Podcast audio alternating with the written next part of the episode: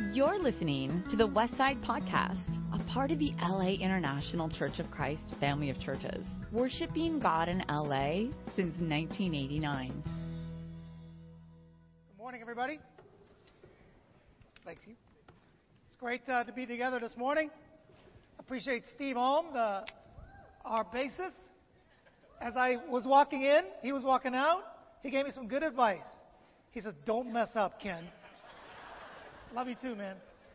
it's great uh, to be together uh, this morning. Um, it's we're in the midst of the holidays. Uh, I've been eating a lot of candy. Uh, I, I took uh, Gabby to school the other day, and she was telling her friends that my dad ate all my candy. So I was putting on my skinny jeans today. My wife stopped me, and she said, "You better change your pants, Ken." And anyway, it was good advice. It was good advice because it looked good, but uh, I had a hard time breathing. So Good advice, Lena. But uh, this morning, it's great uh, to be together as the Johnsons, uh, Susan uh, alluded to. I want to, yeah, let's give the Johnsons. Powerful women of God. Uh, as uh, she alluded to, Brittany, we put Brittany on as an intern for our teen and youth ministry. Let me get Brittany to stand on up again so I can formally introduce her to you. Brittany's been doing a great job. Uh, she moved here about six months ago and just fell in love with the teens. And really, uh, we really appreciate uh, your work and really more than anything else, your love uh, for the teen girls. And you've had a great impact so far. So thank you so much for coming down. Uh, as I said, we're in the middle of the holiday season, and we're beginning a kind of like a tradition uh, for the coastal LA region is that we put a play together, uh, something for us to enjoy as a family, but also something that we can invite our friends and neighbors to as well. So it's going to be on in December, I think 12 and 13th, right, Saturday and Sunday. Um, we have our uh, Christmas banquet as the Westside Church on Tuesday. So I want to encourage us to go on the two shows on Sunday. Amen? But uh, they put together a little trailer, so we'll be watching that uh, at this time. So, Joe.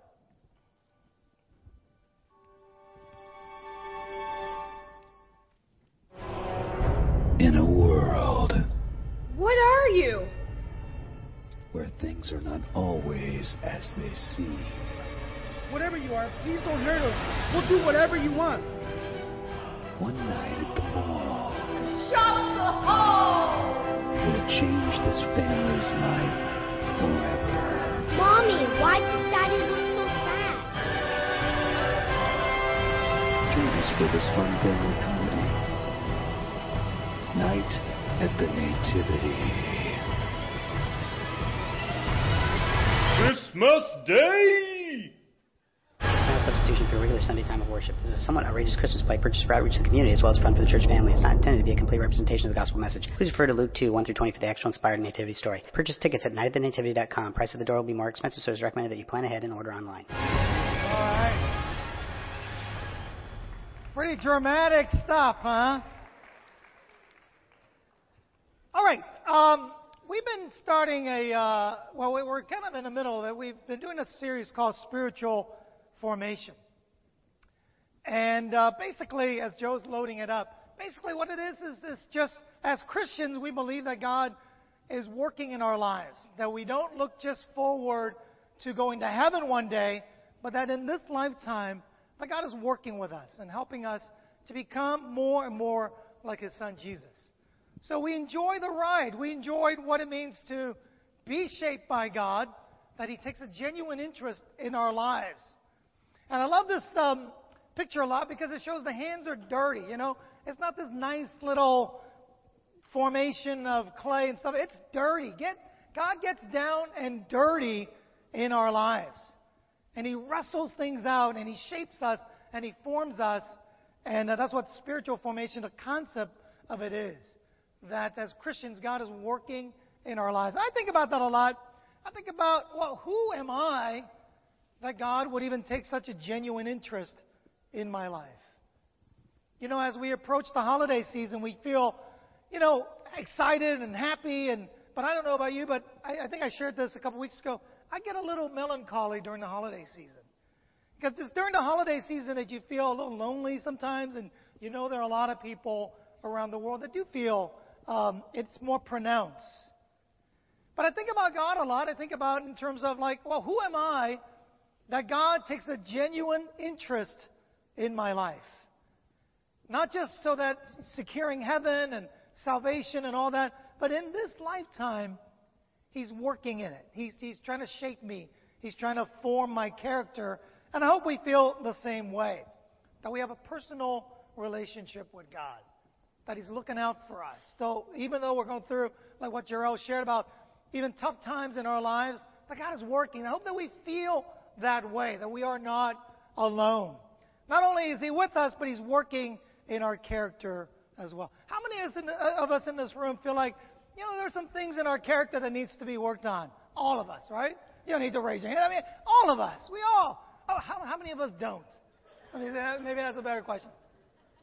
We all feel it, right? We all know. You know, uh, I'm not a big MMA fan, but you guys know what happened last night. Oh my gosh! I mean, I, I have a hard time. I got three girls. I, it's like I don't have the stomach for women beating each other up like that, right? It's like it's like ooh, I look at it, it's like it scares me. But she got beat up. Ronda Rousey got beat up in the second round, and it's it's don't look at it. It's awful. This is awful. You know, um, I don't know where that came from. Let me see my notes. I I think that was just on my heart. You know, um, I know where it came from. You know, sometimes we got to get humble. Let God work on us. And we think that we can go on and on and on and on. But uh, there's always something that uh, is in need of, of working uh, through. And God does that for us in His love. Now, the next slide. Oh, I got one of these. I should do this. Sorry, Joe. I was putting the pressure on you, but I got, I got the thing myself. We started off on October 1st and we talked about just based it on the book of Galatians about living free. The second part was just about how we are all part of a community together. So our freedom that God has given us, we use that freedom to serve one another, to give to one another. Two weeks ago, we talked about crucial conversation, and I felt that was a really good lesson for us in terms of learning how to talk to one another and being instruments of God in God shaping and forming us that God is not just using His words, but He uses us as well. We have a really crucial role in each other's lives. Amen? I don't know about you. I'm a big chicken myself. I don't like conflict, contrary to popular belief. You know, I don't. You know, I try to avoid it if I, if I can because it's messy and it's, it, you know, it takes time and, you know, I'd rather not. But God calls us to have great conversations with one another. Appreciate Chaz last week did a great job on into his likeness and shared very vulnerably about what he went through and how God shaped his life and how God took him from this crazy college student into really becoming the man that he is today, but more than that, into the man that uh, God wants him to be in the future. Today, it really is a two part uh, uh, study uh, about authority. Because really, if you look at it, our church is run by God's spirits. It is not any man or any woman or any structure or organization that we are the true church of God, that we are run by His Spirit. So it's really a two part um, series. But today, we're going to talk about authority um, in our church and in our world. Amen? And it will close out on December 6th. We have a guest speaker, um, Cecil Lopez, going to come in, and we'll put this all together and talk about what it means to be a new creation. I don't know about you. I'm excited about that. I'm excited that even though I'm celebrating my birthdays, my birthdays are coming up really fast. Is it, is, is it like that when you get older? I mean, your birthdays are just like, I just remember I celebrated last year, had dinner with some friends. This year I had dinner with the same friends. So like, hey, what happened to that last year? But it keeps going. But uh, God has a new plan for us that we're continually changing and growing. This is the spirit of spiritual formation. David understood it. He said what? He says, Search me, God, and know my heart. Test me and know my anxious thoughts. And in the midst of all the stuff that's going on around the world today, there's certainly a lot of anxious thoughts.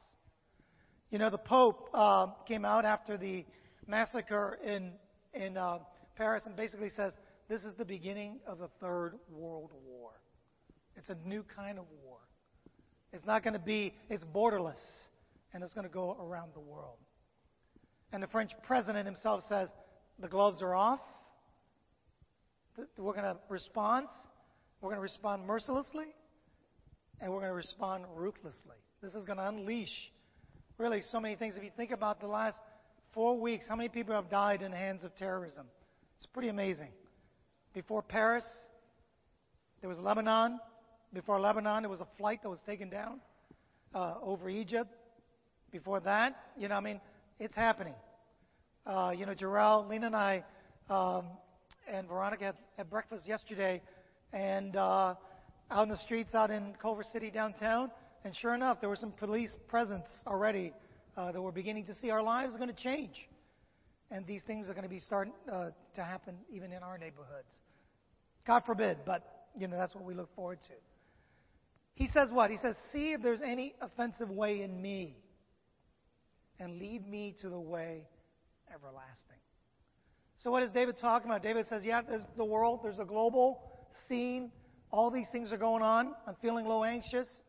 I got a lot of stuff going on. I'm just a little guy, you know, living out my life. But he says, What can I do? He says, God, see if there's anything offensive in me. We can't control everything, but we can control some things. And he says, God, work in me. Help me to become what you want me to become and lead me to something that is greater, something that is everlasting. Also, was last week here at home we had some some things that had happened in the last two weeks that really is to me it's been fascinating to watch as I watch the news and, and to see things unfolding on all the different campuses uh, throughout the United States. It's been fascinating to see the president of a top university step down because of pressure from, from the kids. And to me, what blew me away was just the process that did not happen for him to step down. And we have this issue today in terms of racial, economic disparity. And it came to a boil in the University of Missouri. And the president himself stepped down without any due process, just from the pressure from the students. To me, that was pretty amazing, pretty unprecedented in many ways. And it shows me that there are things going on in our midst that are a cause for us to be anxious about. And then obviously, uh, two nights ago, three nights ago, what happened in Paris? 129 people died, and over 350 people um, are uh, are injured, and some seriously. The death toll will probably go up. So, what does this have to do with spiritual formation? Has everything to do with it. So, we live in this world where it's a fallen world. We live in this world where we see all these things happen. How do we respond to it as a people of faith? Do we go into our room and just kind of hide out and ignore everything? Or do we engage it? How do we engage it? Do we go out and protest? You know, do we put a little French flag in our Facebook? You know, is that enough? Is that the start? What do we do? What do we do about the injustice that we see on campus or in our workplace? Do we go and protest in the middle of downtown LA or on our campuses, you know, in the, in the middle of Bruin Square? What do we do? And what does the Bible say about that? Or does the Bible teaches us, you know, to go into the mountaintop and just kind of ignore everything? We know that that's not true. How do we respond to it? And that's what we're going to be talking about today. Amen? Let's say a prayer. Father, we're so grateful to you. Uh, God, we live in a different world, God, today. God, even as we meet here in this room, we feel a little less secure that everything's going to be fine. God, we know that at any time something can happen, and that, uh, Father, we are really unstable as we live in this fallen world. Father, any sense of stability, any, any stretch of time of peace is, is very short, and that, uh, God, we have to always look over our shoulder. God, teach us how to respond. God, teach us how to rely on you and depend on you. God, as we pray for each other and we pray for the people of, of France, God, as they really recover from this great tragedy and the thousands and thousands of families that have been affected by it as well. Father, we pray that you help us to prepare, God, to do the best that we can. Uh, Father, please be with the authorities, uh, God, whether here or throughout the world. And God, help us to, to really be vigilant and, I got to do our parts as well. God, we need you so much. God, please be with us. Form us. Give us open hearts, God, as we study out your word. God, the best thing that we can do today, right now, is to really open up our words to your heart, uh, to, to our hearts to your word, and allow us to really see what you're trying to do in us. We pray all this in Jesus' name. Amen. All right. Authority. You know, when the Apostle Paul in the book of Galatians, he was dealing with a church that had gone through a lot of turmoil. And we knew a little history. We know a little history from the previous few weeks. But Paul started off his letter by saying this. He says, Paul, an apostle sent not from men or by man, but by Jesus Christ and God the Father, who raised him from the dead, and all the brothers and sisters with me to the churches in Galatia. Sometimes when we come together and we see each other and we meet together, and sometimes we forget the most important person in this whole equation, and who's that? That's God Himself. So when Paul wrote to the church in Galatia, all the churches, he said what? He says, listen, I'm not representing myself here. I got all the brothers and sisters with me, but at the end of the day, I am sent not by man or from man, but I am sent from God. There's got to be an understanding that what we do individually and collectively, there's a sense of God being at the scene as well. Amen? There's got to be that sense of like, okay, I'm not alone here. We're not alone here. That God, His presence, somehow, some way, is here. And that's what Paul, in his introductory point to the Galatians, said, listen, I got a lot of stuff to tell you. I got a lot of stuff to talk about, but I want you to know right from the get go that this is of God. That is so important for us to really understand. We forget God. As amazing as it is, we forget Him and we, we look at each other and we go, you know, this is lacking or this is good or that's great. And I appreciate what Jarrell says. We, we, we put crutches on these people that we rely on, which is great. But ultimately, Paul says, listen, it's going to fail us. And I'm coming to you as a man from God, of God, not of my own accord. So, in some ways, we even have to go see beyond the person and beyond the circumstances and to see God behind it all. That's how Paul started in the book of Galatians. That's how we should start as well in everything that we look at. In any problem that we see. Okay, where does God fit into this? And what does God fit into what I'm saying? What does God fit into what I'm thinking, what I'm feeling, and this problem at hand, how do we bring God into the equation in fixing this together?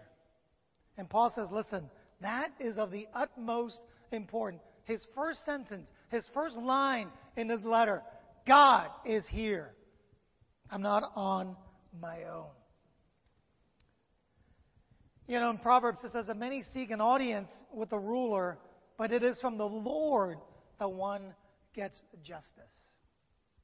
Don't get me wrong, the Bible is a book about justice. I mean, you look at the Bible and there's like justice. I mean, God talks about all these things that permeate society today, whether it's slavery, not directly, that's not the main problem, or in, un, unfair uh, business practices, or you look at the book of, uh, all the books in, in, in, in the Bible, it's amazing how God deals with it. Not the way that maybe we like to deal with it, but everything in every way, God is working through it.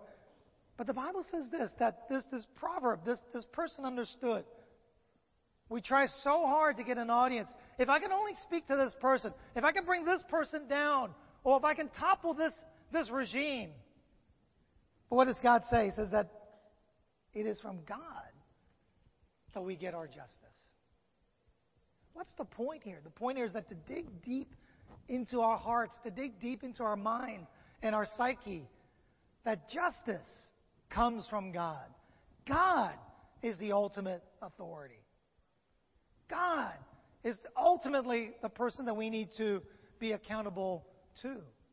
You know, what did Jesus say? You know, in the midst of all the killings and the bombings and, and this, and Jesus said this. He said, You know, do not be afraid of those that can kill the body and do what? And do no more. But be afraid. Be afraid of the one that is in control of our souls. Be afraid of him. You know, what's pretty amazing about these terrorists is that it's a new wave of terrorism. They went into the theater, they didn't have any mask on. They all had belts of bombs in their bodies, meaning what? That they considered their lives, this is it. This is their final act.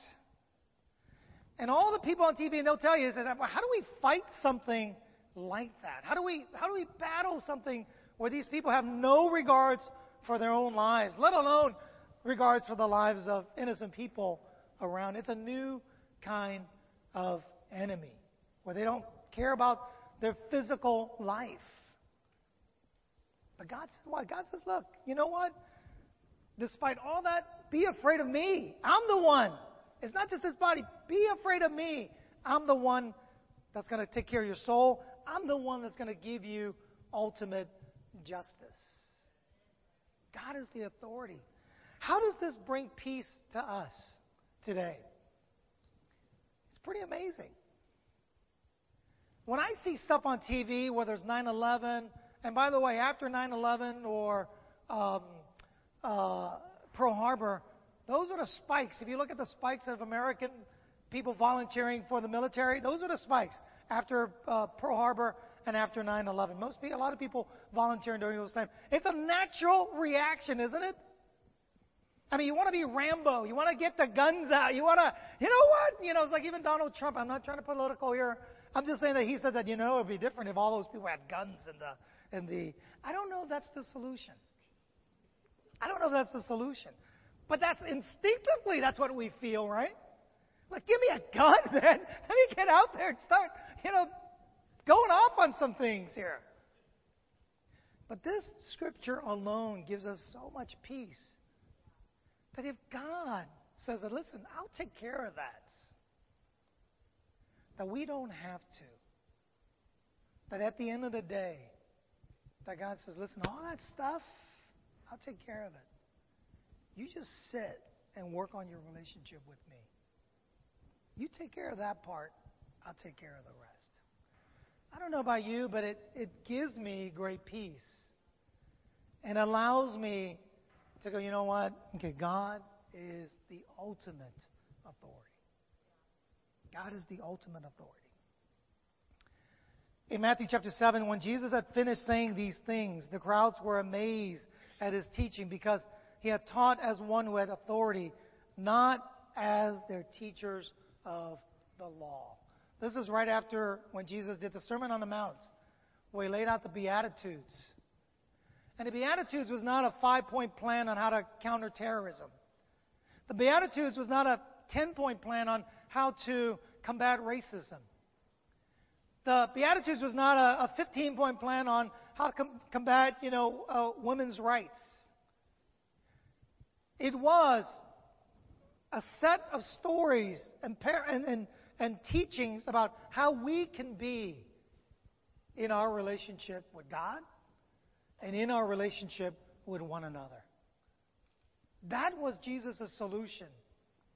And when the people heard this, something resonated in their hearts. That they knew, they knew that even Jesus had no authority legally. He had no title he was a handyman from Nazareth. Nazareth. That what he said, his words resonated so much that these people said of him that this man spoke with such authority. And not just from our leaders of the day. That's what the Bible is about. It's about authority that God has given. It's about authority that, that resonates beyond the years, beyond the problems of our day. That's the kind of authority that the Bible really talks about in regards to our relationship with Him. in Matthew 28. So we see Jesus at the beginning of his ministry. We see the post resurrected Jesus, so that we, as a people of God, can have the confidence as well that we had talked about earlier that he's not just a nice guy going around teaching nice things. He says, Then Jesus came to them and said, at the end of his ministry, He says, All authority in heaven and on earth has been given to me. Therefore, go and make disciples of all nations, baptizing them in the name of the Father, Son, and Holy Spirit, teaching them to obey everything I have commanded you, and surely I am with you always to the very end of the age.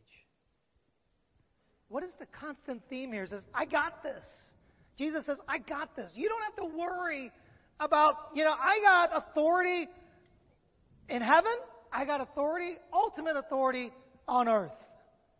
Everything that happens, it's got to go through me. He said, You don't have to worry about anything. What you have to worry about is what? Do your part. Do my part.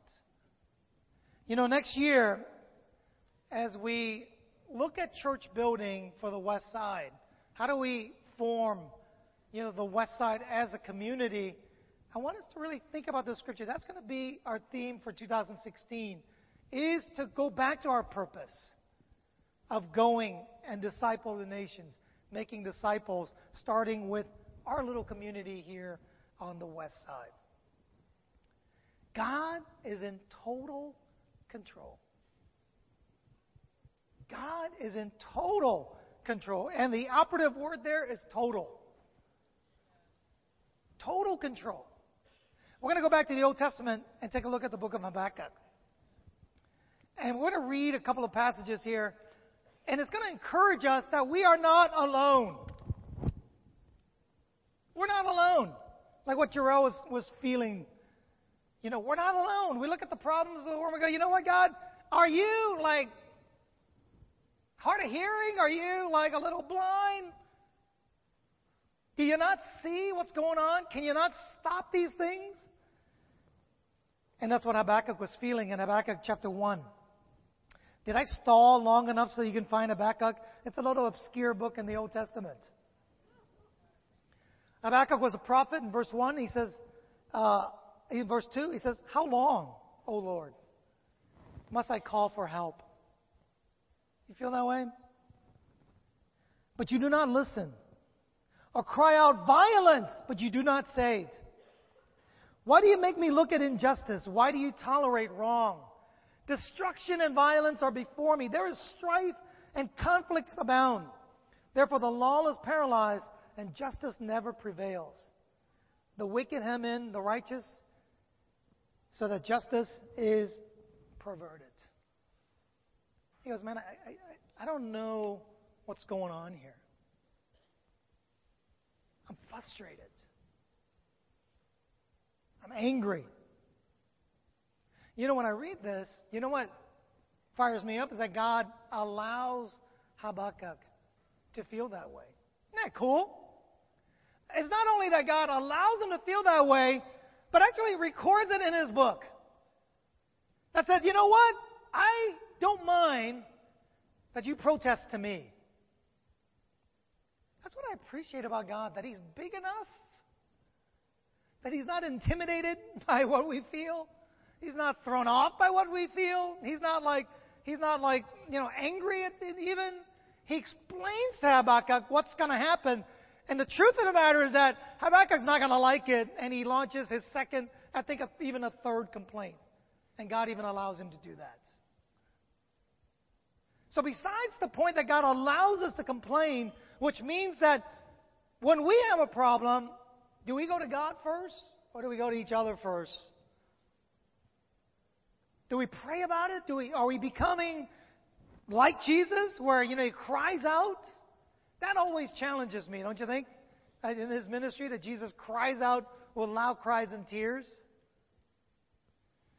In my relationship with my wife, I put her through a lot of grief. I tell her stuff that I wouldn't tell you guys.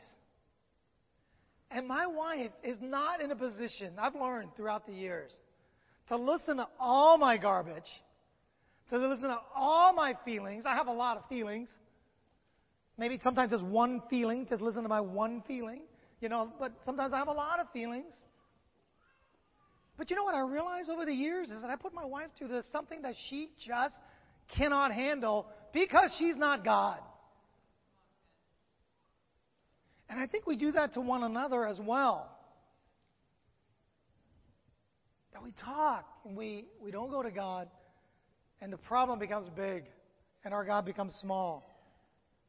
Whereas Habakkuk is figuring out that if God is big, bigger than the, the, the grave situation that's going on, then our problems relatively becomes small. God told Habakkuk what was going to happen. It wasn't, it wasn't good. He says, actually, Habakkuk, I'm going to do something that you're not going to like. I'm going to raise up these ruthless Babylonians or whomever it is. They're going to come in and they're going to exact justice from me. And you're going to witness this and you're not going to like it. Habakkuk launches a second complaint. He goes on and on and on. God gives him another answer until the end. Check out what his conclusion is. In Habakkuk chapter 3, in verse 16. He says, I heard and my heart pounded. My lips quivered at the sound. Decay crept into my bones, and my legs tremble.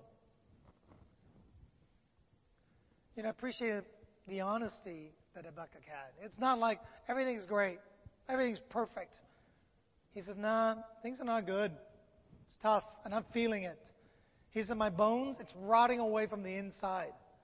He said, I can't even stand still. I'm so nervous. I'm so scared of what's going to happen. He says, I just I can't do this. He says, My heart, it's going to jump out of the, the cavities of my, my you know, my, my rib cage. It's going to jump out because I'm, I'm just anticipating these things. And yet, what he says is this. And yet I will wait patiently on a day of calamity to come on a nation invading us. He says, Listen, I, I have no other choice.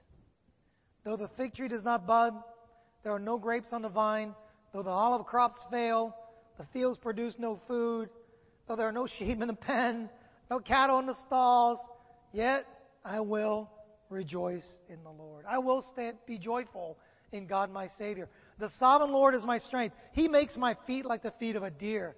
He enables me to go on new heights. God is the one. Spiritual formation, that's what it is. Is God taking a genuine interest in our lives to make us into becoming what He wants us to become? To look at the world and despite all the difficulties and despite everything that is thrown at us, we have the feet of a deer. We can climb the mountains that God wants us to climb. I don't know about you. I think that's pretty cool. I don't know about you. I'm pretty grateful that God stoops down. I think we talked about that two weeks ago to make us great. And I know there are so many of us are going through some stuff in our marriages, in our jobs, in our schools. This, you know, that's just in our little sphere. Forget about all the global stuff that goes on. And God says, listen, I, I got you covered. I got you covered. Amen? Let me share a little bit about my experience. I learned very quickly that we are not in control. This is 1975 when the country of Vietnam fell into communist hands. I was nine years old. I was a little kid.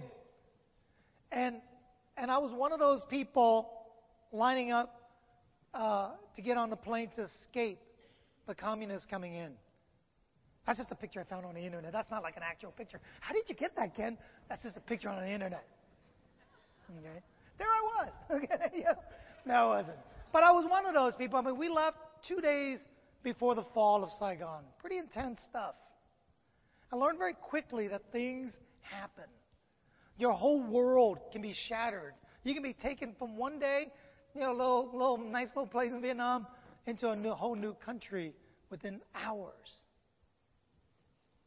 You see what Lena has to put up with? She grew up in San Marino, California. Number two, in 1989, I was a college student on campus, and the great earthquake, San Francisco Oakland earthquake, happened. It was like a 7.0, near 7.0 earthquake that happened. And literally from my campus, I saw the earth roll, just like, just like this, this, this the, the top uh, left-hand picture. The earth rolled for like, it seemed like a minute. I mean, the earth literally was like a wave of the, in the ocean, of just rolling waves on the ground. It was 10 seconds of pure humility in a very prideful city in San Francisco. Everybody was humble. That whether it was man made, a war in 1975, or something that God made or allowed, we are not in control for sure.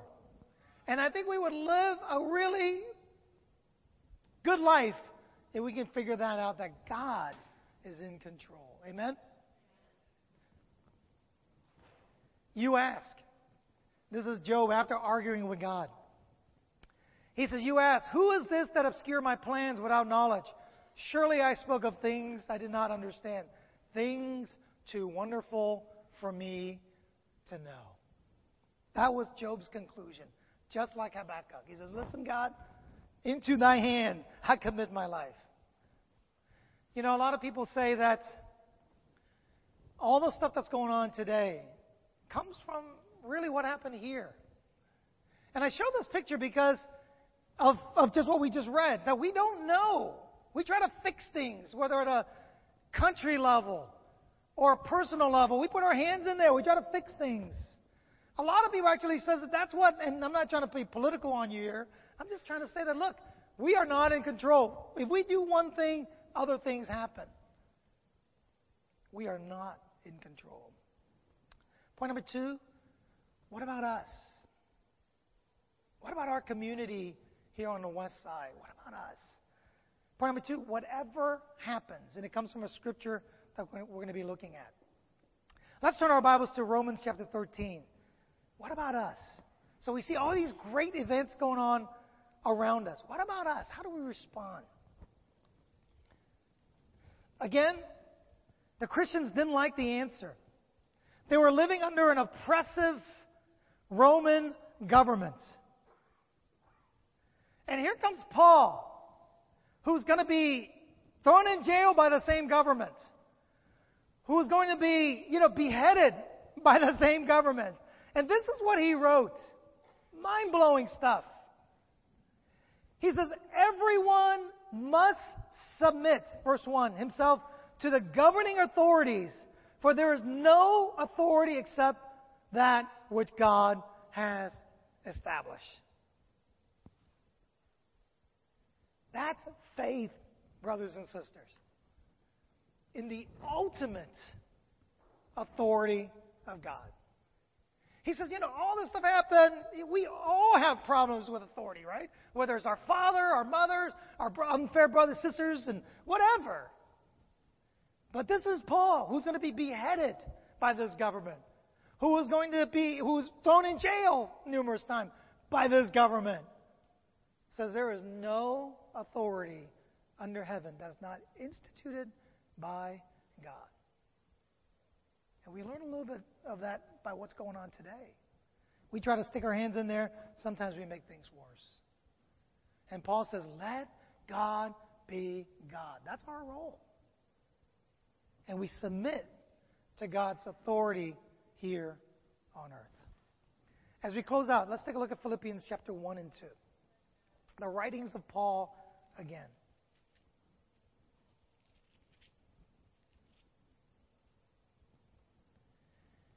You know, Paul goes through the book of Philippians. He wrote this from one of those jails, supposedly, according to historians. And he wrote this, and he said, and, and we'll, jump into chapter 2. He says, If you have any encouragement from being united with Christ, he was in jail. And he was writing to these people. He says, I hope that you get to be encouraged in being in Christ. That puts things in perspective for our lives, doesn't it? That we probably don't have it as bad, at least to Paul. That we, we might have actually be in a pretty good situation.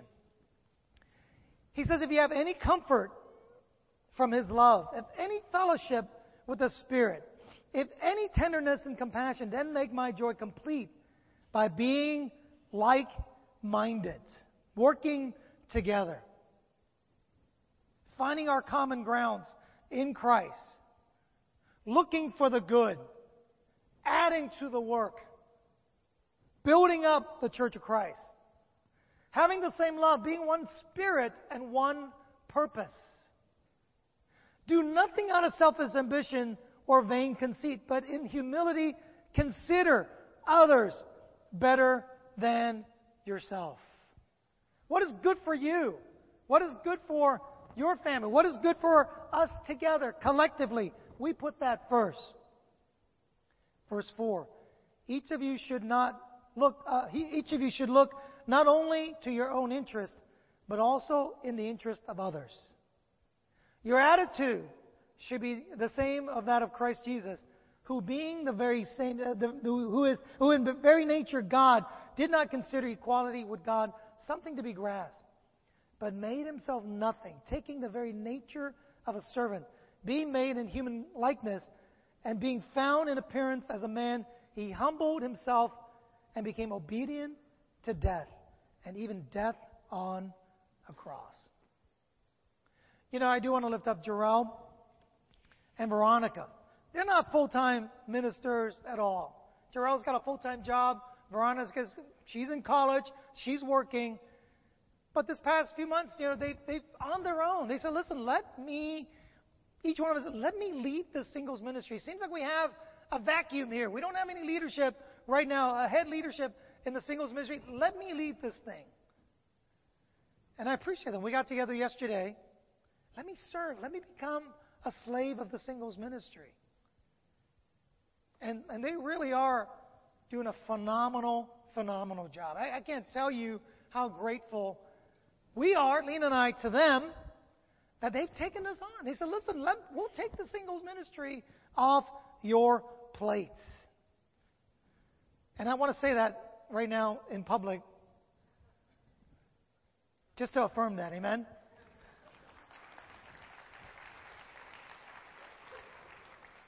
Let's close out in verse 8.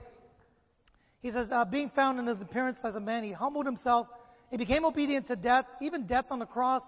Verse 9, therefore God exalted him to the highest place. And God gave him the name that is above every name.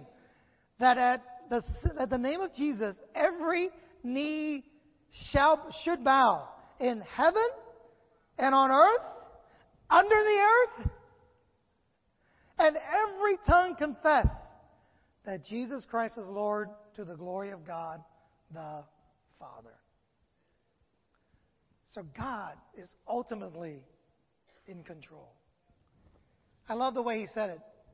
In heaven and on earth and even beneath the earth.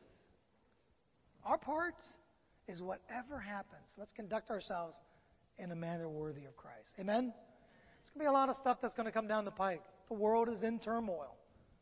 And I think it's going to affect us more than you think in the next few years. But whatever happens, let's be the church that God wants us to become. Amen. Thank you very much. You've just listened to the Westside Podcast. For more information about our ministry, please visit thewestsidechurch.com or laicc.net.